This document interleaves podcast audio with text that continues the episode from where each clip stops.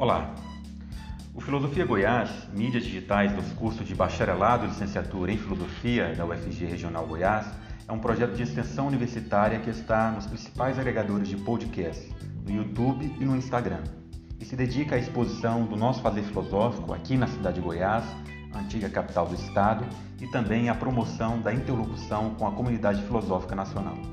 O canal de podcast Filosofia Goiás promove entrevistas, exposições orais variadas, comunicações, palestras e debates sobre os mais variados temas de filosofia com discentes e professores pesquisadores dos cursos de bacharelado e licenciatura em filosofia da UFG Regional Goiás e com convidados de outras universidades de todas as partes do país. Além de ampliar os debates filosóficos, Filosofia Goiás pretende promover a interlocução com as instituições congêneres e diálogos filosóficos que transitem entre a tradição do pensamento filosófico e as questões do nosso tempo. Também o próprio fazer filosófico no ensino, na pesquisa, na extensão e na formação para a docência são tematizados aqui. Nós convidamos você a acessar e a se inscrever em nossos canais de mídia no Spotify, no Google Podcast e no YouTube. Produzidos no contexto da mostra anual dos cursos de graduação da UFG, o Espaço das Profissões 2020, os cinco primeiros episódios são especialmente dirigidos a concluintes e egressos do ensino médio e apresentam os cursos de filosofia da UFG Regional Goiás em forma de convite para a profissionalização filosófica.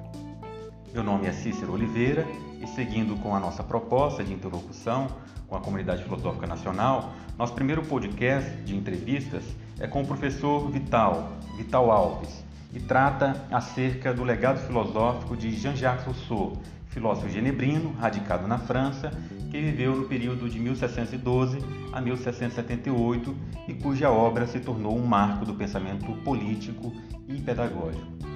O professor Vital Alves tem mestrado e doutorado em filosofia pela Faculdade de Filosofia da Universidade Federal de Goiás, na regional Goiânia.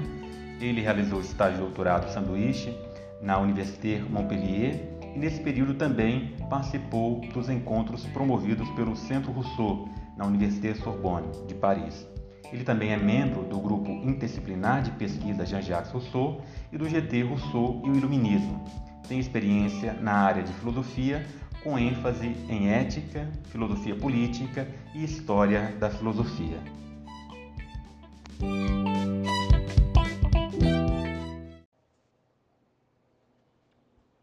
Bom, professor Vital Alves, em primeiro lugar, eu agradeço a disponibilidade para essa conversa a respeito das funções de soberania, governo e corrupção.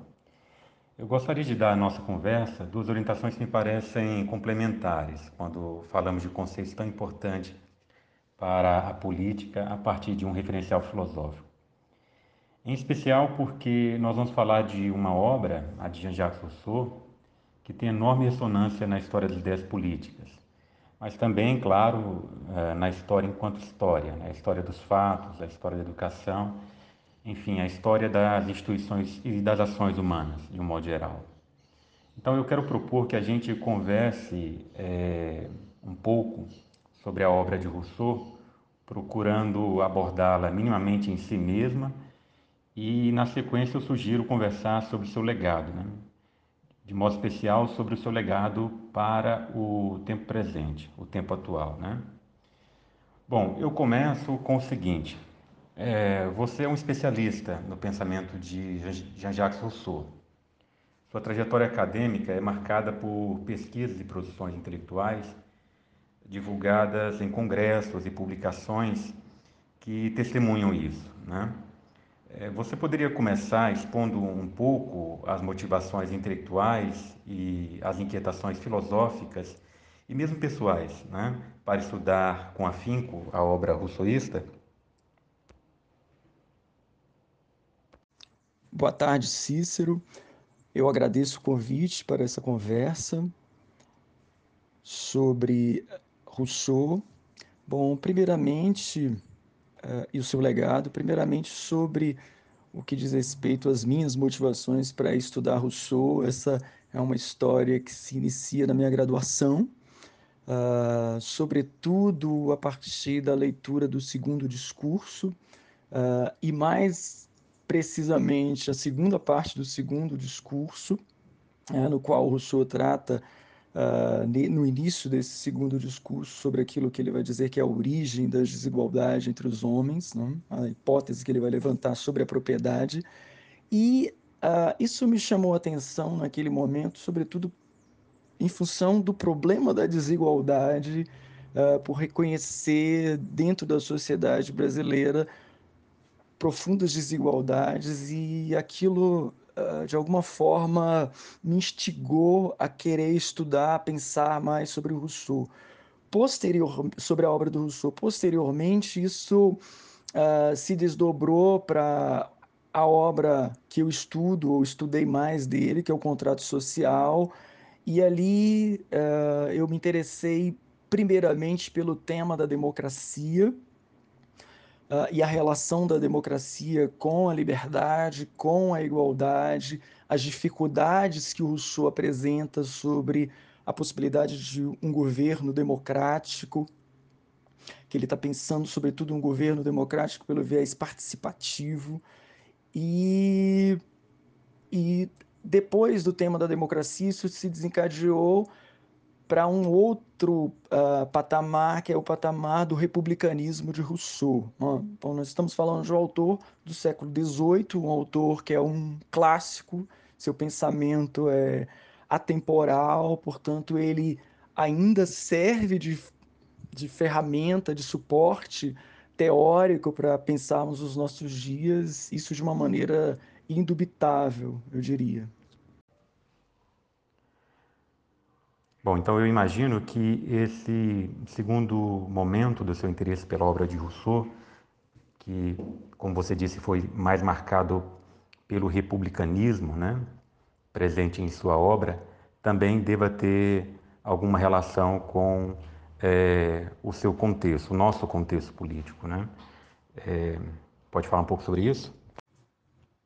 Bom, é, o republicanismo se nós uh, reportarmos as suas origens, nós vamos perceber que ele se inicia na antiguidade, sobretudo com a figura de Cícero entre os romanos, se uh, reper, aliás, repercute posteriormente no, no Renascimento, com, com os humanistas cívicos e a, a figura de Maquiavel, que é imprescindível nesse momento. Posteriormente, e hoje vem sendo mais valorizado, surgindo uma quantidade razoável de pesquisas. Nós temos uma expressão do republicanismo na Inglaterra, o republicanismo inglês no século XVII, com figuras muito importantes como Milton, Harrington e Sidney, que trabalham dentro da vertente deles e de todas as discussões que há na Inglaterra no século XVII a questão da relação entre republicanismo e direito de resistência. Posteriormente, o republicanismo ecoa no século XVIII com uh, pensadores como Montesquieu, que por convicção não era assim um republicano, mas que tem uma obra que nos uh, faz nos leva a refletir muito sobre a república e uh, evidentemente o Rousseau que é o autor que se autodenominava republicano. Né? Uh, e que uh, a gente percebe a ligação dele com o republicanismo, primeiramente com os elogios que ele tece a Roma, a Esparta, todas essas figuras que ele identifica como republicanas na antiguidade, também os elogios que ele tece a Maquiavel e uh, também ao próprio Sidney, que é uma figura interessante do republicanismo inglês do século XVII. No Brasil, essas questões, ou todo, uh, todos os conceitos e noções que gravitam em torno da vertente de pensamento republicana, elas se personificam em uma, um acontecimento muito importante na história brasileira, que é a história, que é o momento da Inconfidência Mineira. Uh, e o republicanismo ele não necessariamente é uma defesa de um regime republicano.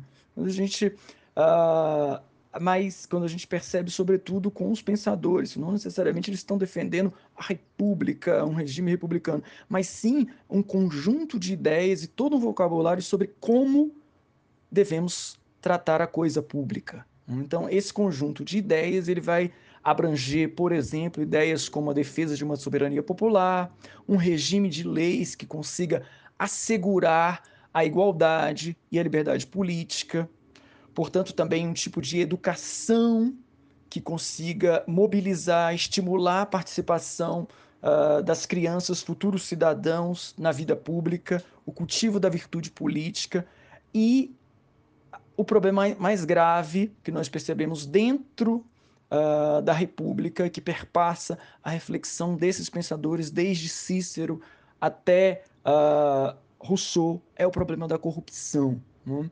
Uh, e essa corrupção é vista, por exemplo, em Rousseau, inicialmente, como, por exemplo, no campo da política, como as tentativas do governo usurpar o soberano. Aproveitando que você fala de educação, é, a obra de Rousseau ela é marcada justamente pela articulação e, e a confluência entre a educação, a ética e a política, né? Os livros do Contrato Social e Emílio, o da Educação, que são ambos de 1762, talvez sejam o melhor ponto de encontro entre essas linhas de força, digamos assim, que seguem difusas né, no pensamento rousseauista. Essa é uma tarefa um tanto quanto ingrata, né, a que eu vou te atribuir agora. Uh, mas como dar, ou pelo menos como ensaiar uma visão de conjunto da obra rousseauista.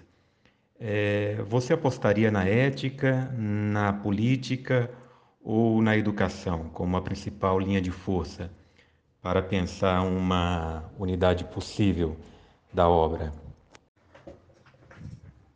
Bom, Cícero, apenas complementando a questão anterior, é, é importante ressaltar também que a corrupção, no caso do republicanismo, ela é vista inicialmente como as tentativas do governo usurpar o soberano, mas também ah, uma outra fonte de corrupção, justamente quando grupos corporativos se né, ah, juntam com uma tentativa de destruir o bem comum impor as suas vontades de grupos. Muitas vezes essas vontades são maquiadas como, como se elas fossem uh, refletir o que de fato é o bem comum. Né? Mas, no fundo, são mecanismos utilizados por grupos ou aquilo que, aquilo que na, na linguagem republicana a gente costuma uh, identificar como, denominado como facções. Bom, a sua questão, de fato, é uma questão bastante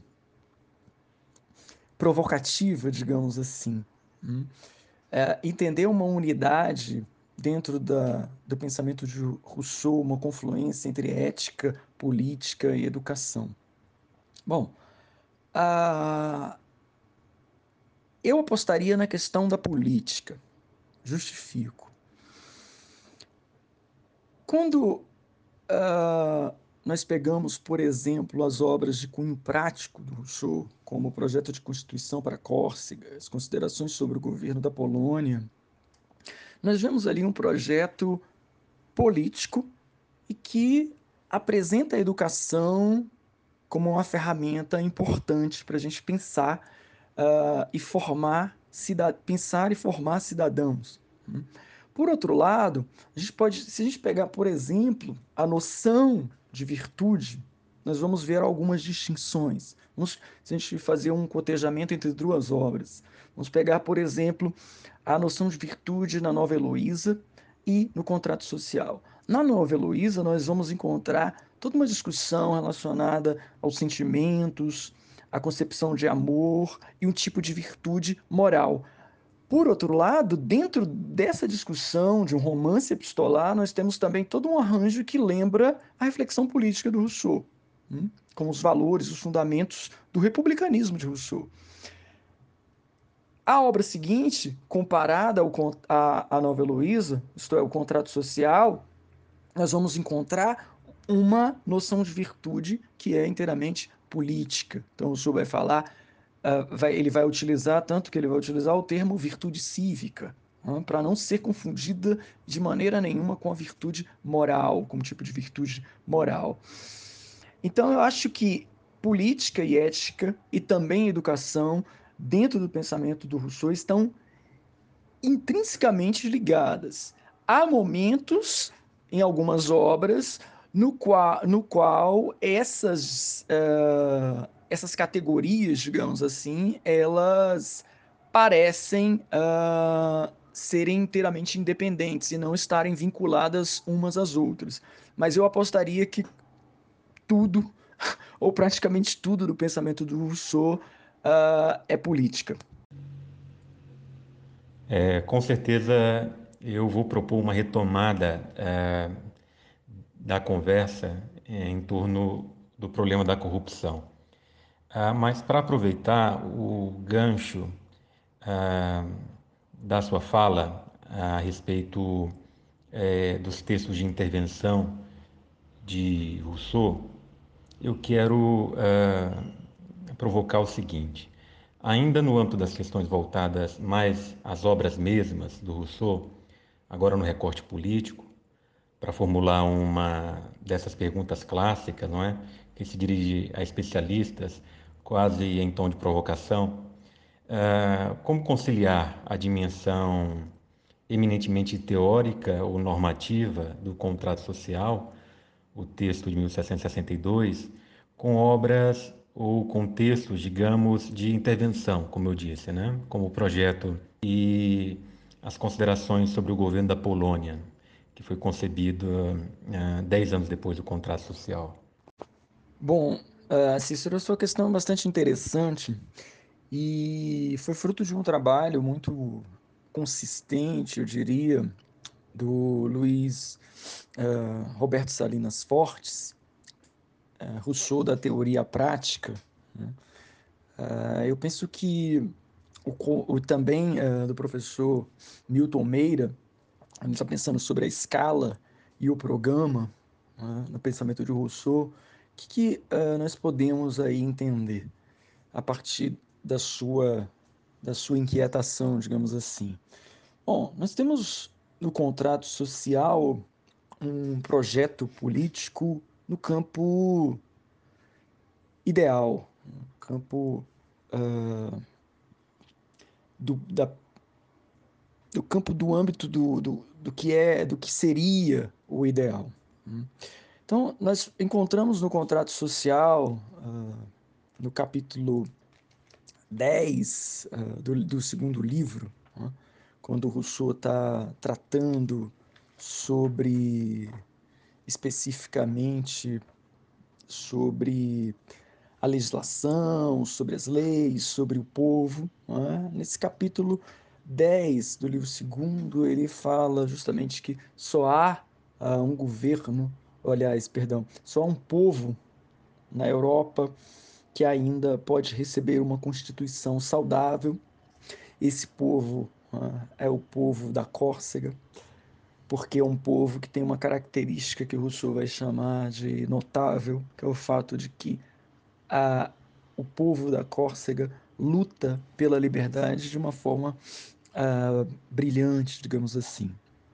Bom, e essa, esse capítulo possivelmente foi o capítulo que incentivou é, uma figura chamada Foucault de chamar o Rousseau é, para apresentar um projeto de constituição para Córcega. E uh, é bastante notável que quando nós encontramos e vamos nos debruçamos sobre o projeto de constituição para Córcega e também as considerações sobre o governo da Polônia, nós não vemos o Rousseau uh, apresentando o contrato social de uma forma impositiva para aquelas, tanto para Córcega quanto para Polônia. Ao contrário, ele pede para uh, os, os interlocutores apresentar, apresentarem para ele todo um, um, um estudo geográfico, cultural, as tradições daquele povo, as festas que eles costumam fazer. E a partir desses estudos, bem uh, peculiares, uh, singulares, no sentido de que dizem respeito especificamente àquelas regiões, aquele povo e as suas idiosincrasias, digamos assim, faz com que o Rousseau uh, mantenha determinados fundamentos do, do contrato social e outros ele flexibiliza e, ao mesmo tempo, cria condições dentro uh, dessas, desses projetos constitucionais para se alcançar determinados objetivos. Então, uh, nós vemos aí que a teoria ideal que nós encontramos, o projeto ideal, político ideal, dentro do contrato social, quando ele é transposto para uma situação real, nós vemos o Rousseau uh, mais como um, um reformador, digamos assim, mas pensando em longo prazo, como determinadas, determinados fundamentos podem ser conquistados, do que propriamente alguém que vai simplesmente impor uh, qual modelo deve ser. Ele está muito preocupado em entender a realidade uh, social, política, cultural e econômica dessas regiões, desses para poder uh, apresentar um proje projetos constitucionais que sejam execuíveis, digamos assim. É, o Rousseau concebeu com originalidade marcante alguns conceitos mais importantes da política, apesar da longa tradição que esses conceitos já tinham. Né?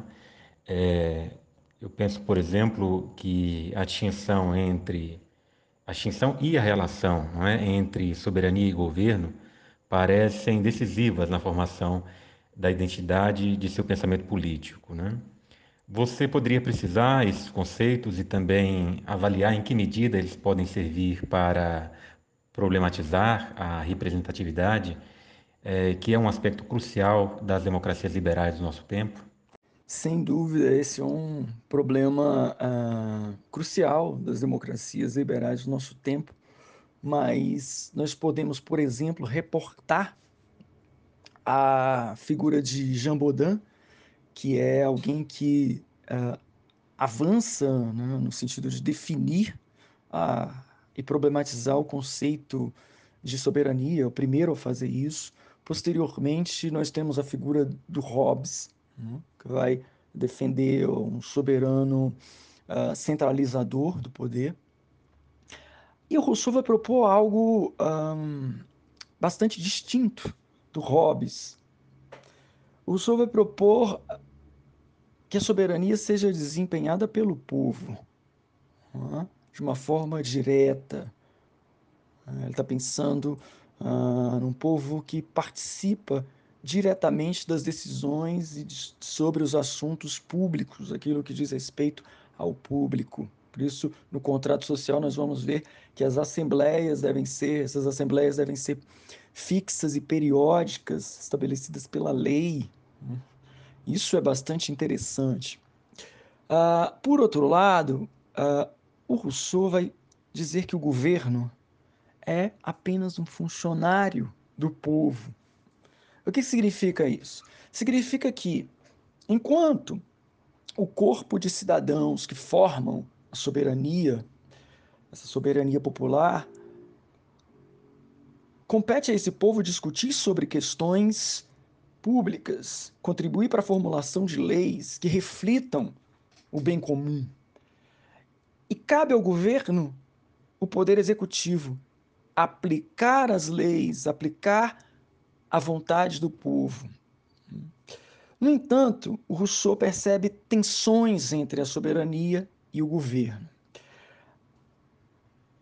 E essas tensões consistem, sobretudo, no fato de que a, o povo soberano se reúne de vez em quando nas assembleias. O governo age, uh, digamos, cotidianamente, de uma forma habitual, aplicando a vontade do povo, aplicando as leis.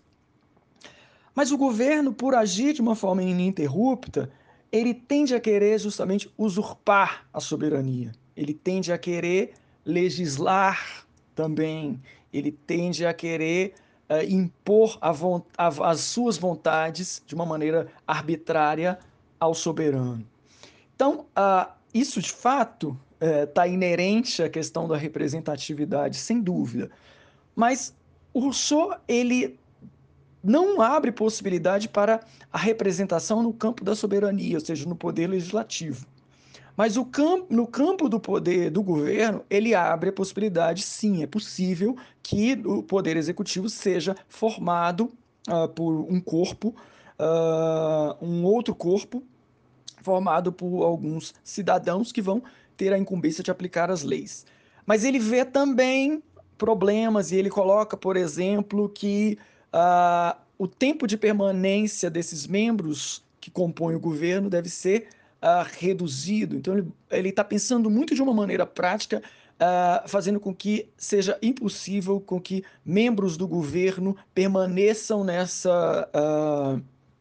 Né, com, é, no desempenho dessa função, dessa tarefa durante muito tempo, porque ele, ele vê isso de uma maneira como um, um, algo pernicioso, a permanência de governantes, de, de cidadãos como membros do governo durante muito tempo.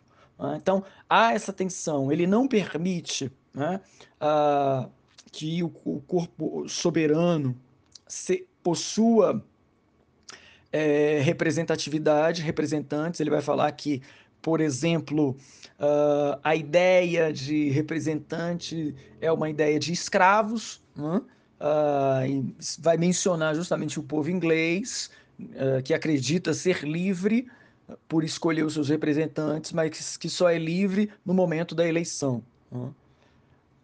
Então, para ele, o soberano expressa sua liberdade participando das assembleias. Né? Os cidadãos que compõem o soberano participando da assembleia expressa sua liberdade, expressa sua vontade dentro dessas assembleias. E ele é o próprio representante. Né? Não há intermediários no campo da soberania para o Rousseau, porque a soberania ela é popular e é uh, desempenhada de forma direta. Só para complementar.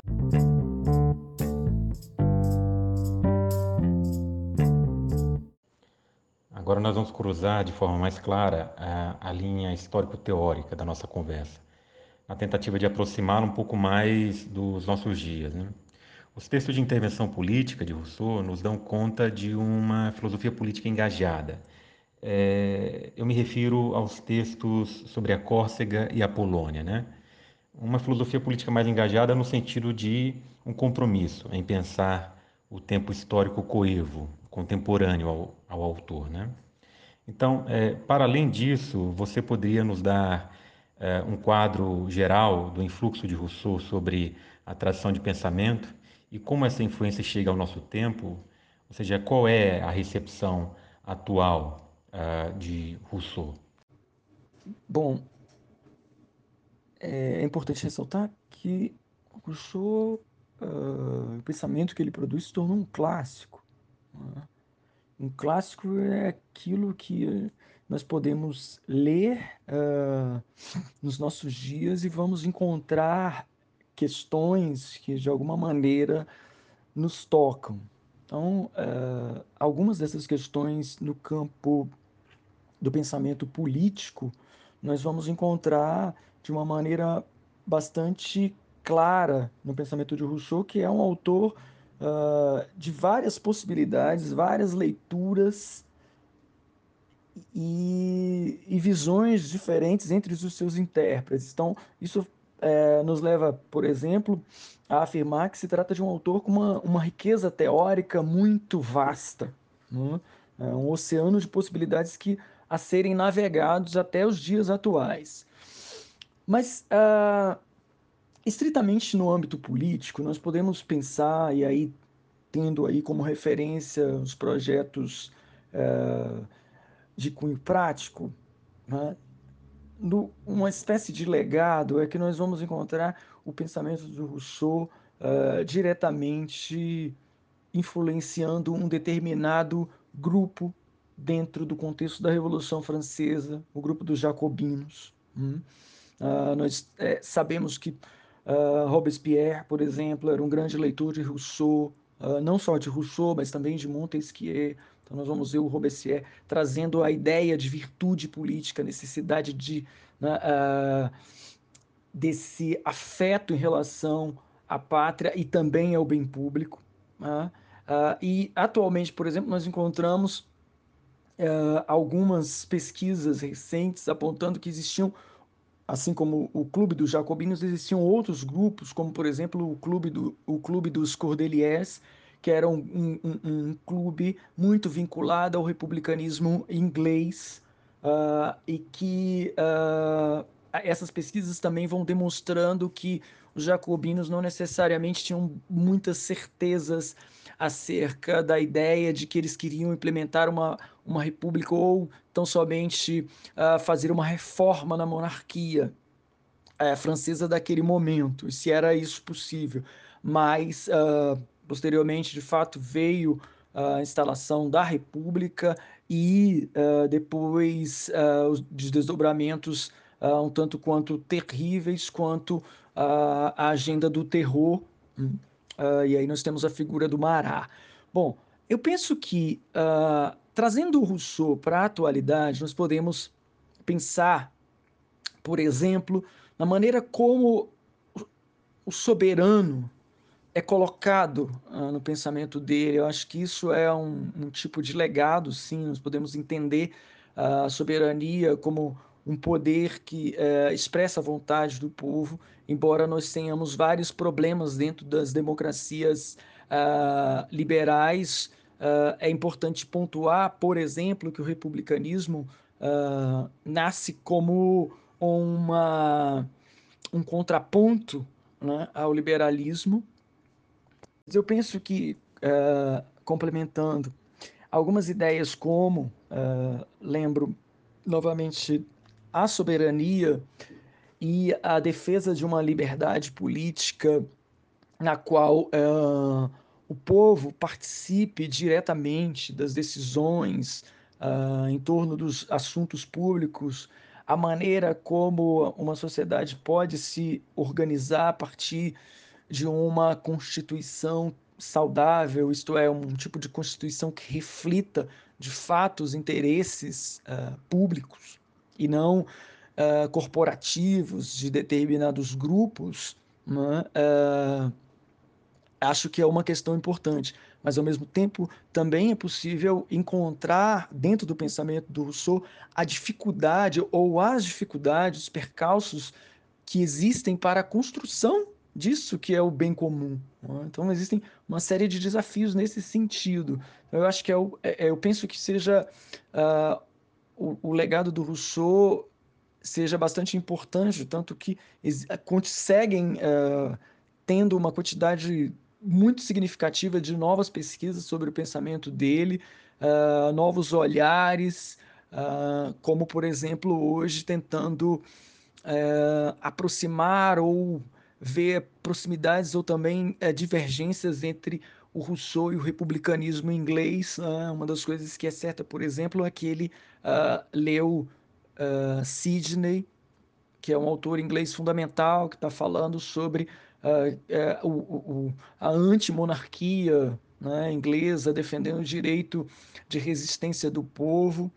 e é um autor que o Rousseau vai elogiar, é um autor que morreu pela pela República, foi uh, acusado de conspiração e o rei uh, uh, mandou matá-lo. Né? Em função disso, praticamente sem provas, digamos assim, exceto justamente o livro do, do Sidney, no qual ele, um livro, um manuscrito né, que ele tinha guardado, era, depois virou, foi publicado, mas esse livro justamente o Sidney vai, é, mostra justamente a, esses, essa sua é, oposição a monarquia e é uma defesa de uma democracia, de uma república uh, com uma soberania popular, com a possibilidade de direito de resistência.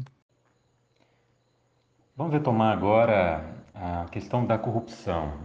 Em sua pesquisa de doutorado, entre outros aspectos, você focou o diagnóstico rousseauista acerca dos problemas políticos gerados pela corrupção. Como você avalia a importância desse legado em específico para o nosso tempo? que é ainda tão assombrado pelo fantasma da corrupção, que agora se serve de caminhos e meios inusitados. É exatamente, Cícero. É... Eu percebi dentro da minha pesquisa e mapeei, digamos assim, algumas causas da corrupção política Então, uma delas é, eu já tratei aqui, que é justamente a tensão entre o governo e o soberano.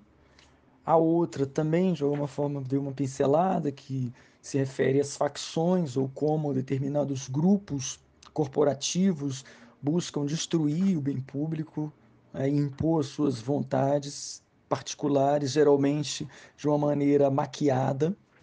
E um outro problema que o qual a corrupção está vinculada é a desigualdade social. Né? Então, é, é interessante observar que dentro desse, desse, dessa reflexão sobre a corrupção, Rousseau aponta os seus efeitos, e o efeito maior da corrupção é justamente a, a perda da liberdade, né? uh, porque ele vai dizer que uh, ser livre é depender apenas da sua vontade. Né? Nesses três casos, da, desses três casos, ou três causas, perdão, que ele demonstra o surgimento da corrupção, ele vai mostrar justamente que o efeito é o mesmo, a perda da liberdade política. E ele também uh, vai apresentar uma série de providências e medidas uh, contra a corrupção, que vão impedi-las ou que vão, vão servir para combatê-las, alguns mecanismos. Então, por exemplo, ele vai apostar na importância de instituições republicanas, vai apostar num conjunto de leis saudáveis, vai apostar na importância da educação e da virtude uh, para fazer com que cada cidadão, de alguma maneira, consiga se enxergar como parte de um todo. E isso uh, é muito uh, difícil, árduo, digamos assim, tudo uma construção, um trabalho. E pensar essas questões de reconhecimento como parte de um todo em uma sociedade uh, bastante ou profundamente individualista, no qual de alguma maneira todos querem se dar bem, uh, e ao mesmo tempo numa, numa, numa num arranjo uh, multicultural, parece que se torna um ponto complexo. Mas, ao mesmo tempo, uh, eu penso que dentro de uma cidade ou pequenas regiões é possível, por exemplo, as pessoas uh, se reunirem e discutirem sobre os assuntos da sua cidade, como, por exemplo, a iniciativa uh, que até hoje é vigente em algumas cidades, se não me engano, do Rio Grande do Sul, uh, da ideia do orçamento participativo. Mas eu acho que uh, se a gente for pegar essas causas e pensar os nossos problemas, a corrupção no, no, no, na política no, e na sociedade brasileira, nós vamos identificar uh, causas semelhantes, mas um, dentro de uma sociedade muito mais complexa, digamos assim, do que aquela sociedade na qual o Rousseau uh, escrevia, embora uh, o pensamento dele sirva ainda para a gente pensar os nossos problemas. Né? então, é, a gente pode pensar, por exemplo, sim, de fato, que a corrupção torna a sociedade, é um, um dos desdobramentos da corrupção é uh, tornar a sociedade mais insegura. Nós vivemos em uma sociedade muito insegura, pagamos um preço caro, alto, por essa por, por, um problema da corrupção, mas ao mesmo tempo eu não creio que esse seja o grande, o maior problema, né, brasileiro, embora seja um problema uh, estrutural, que ele esteja na, na, na estrutura política, né, brasileira, na maneira como se faz política no Brasil, mas eu penso que o problema mais sério, de fato, do Brasil uh, diz respeito mais sobre a desigualdade. Nós temos um momento hoje uh, no qual a corrupção ela uh, tem novos, novas faces, novas uh, roupagens e mais do que nunca ela alarga, aprofunda o problema da desigualdade social que nós vemos cotidianamente né, nas, nas grandes cidades desse país e também nas pequenas, a, a, por exemplo, uma concentração de riqueza e pessoas uh, sem ter o que comer, ao mesmo tempo em que muitas concentram riqueza. Então, o Rousseau já vai falar, justamente quando ele está falando sobre uma república, ele está falando de uma república uh, pensando em costumes simples. Então, ele é um, ele é um grande combativo uh, do luxo, né, da ostentação, da, do hoje, por exemplo, nós poderíamos utilizar para pensar uh, o consumo, uh, o, o consumismo, perdão. Essa é a última pergunta e eu gostaria de encerrar explorando um pouco mais o problema da corrupção.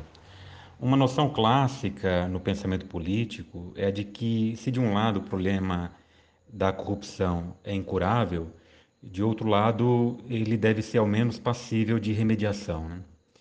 Pensando a partir desses referenciais filosóficos, quais os remédios possíveis para a corrupção?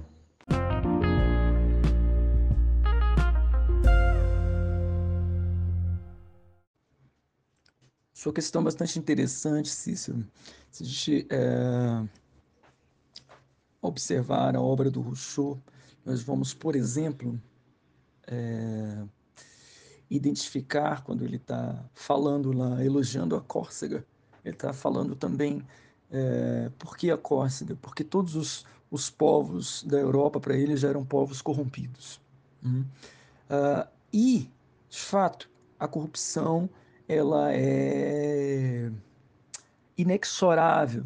Em algum momento haverá, vai surgir corrupção dentro do, do, do campo político. E é por isso que, por exemplo, Rousseau ele não está pensando em uma, quando ele está tratando do arranjo político republicano, ele não está pensando em uma república para ser eterna, mas ele está pensando na durabilidade. É? Ah, a corrupção é incurável? Ela é iminente, ela pode acontecer a qualquer momento. Uh, independente dos arranjos. Então, quanto melhor, mais saudável o arranjo político, uh, maior a durabilidade ele vai ter. Né? Então a gente pode pensar, e você indaga sobre quais seriam os remédios possíveis.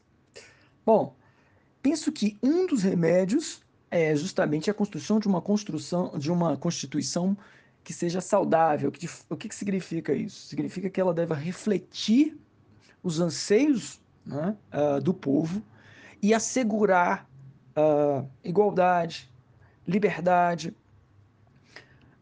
e utilizar uma ferramenta que é imprescindível, que é a educação. Educar uh, as crianças para a cidadania, no sentido não só de participação, uh, mas de uma maneira mais ampla, né?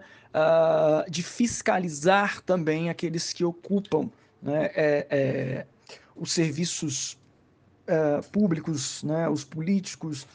É, essa fiscalização é algo que justamente poderia uh, impedir muitas, muitos atos de corrupção.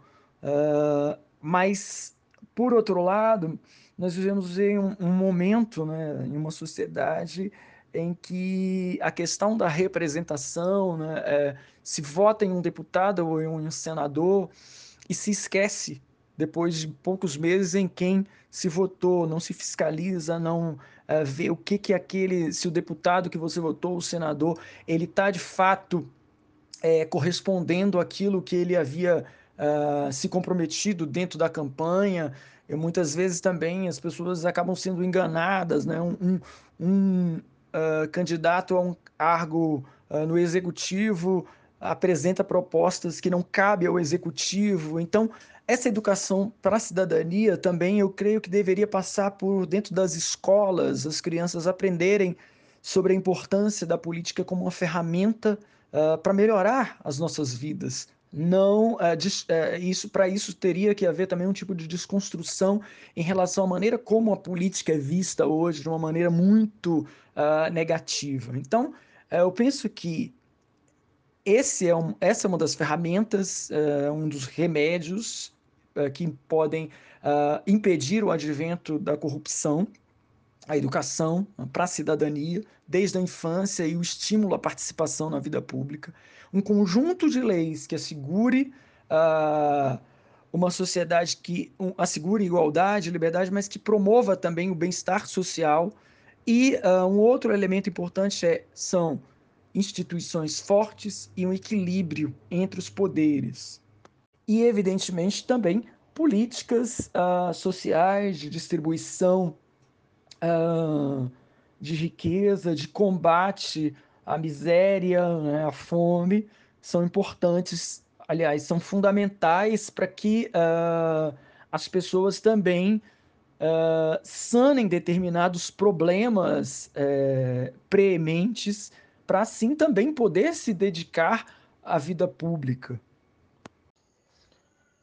Bom, professor Vital, eu agradeço o prazer da conversa e peço que deixemos o trânsito livre para outras conversas logo mais. Eu é que agradeço, Cícero, o convite. É, fiquei muito honrado em poder participar desse bate-papo e espero ter de alguma forma contribuído com uh, uma reflexão sobre a política e os seus uh, contornos, as questões que estão inerentes a ela. Um abraço, forte abraço.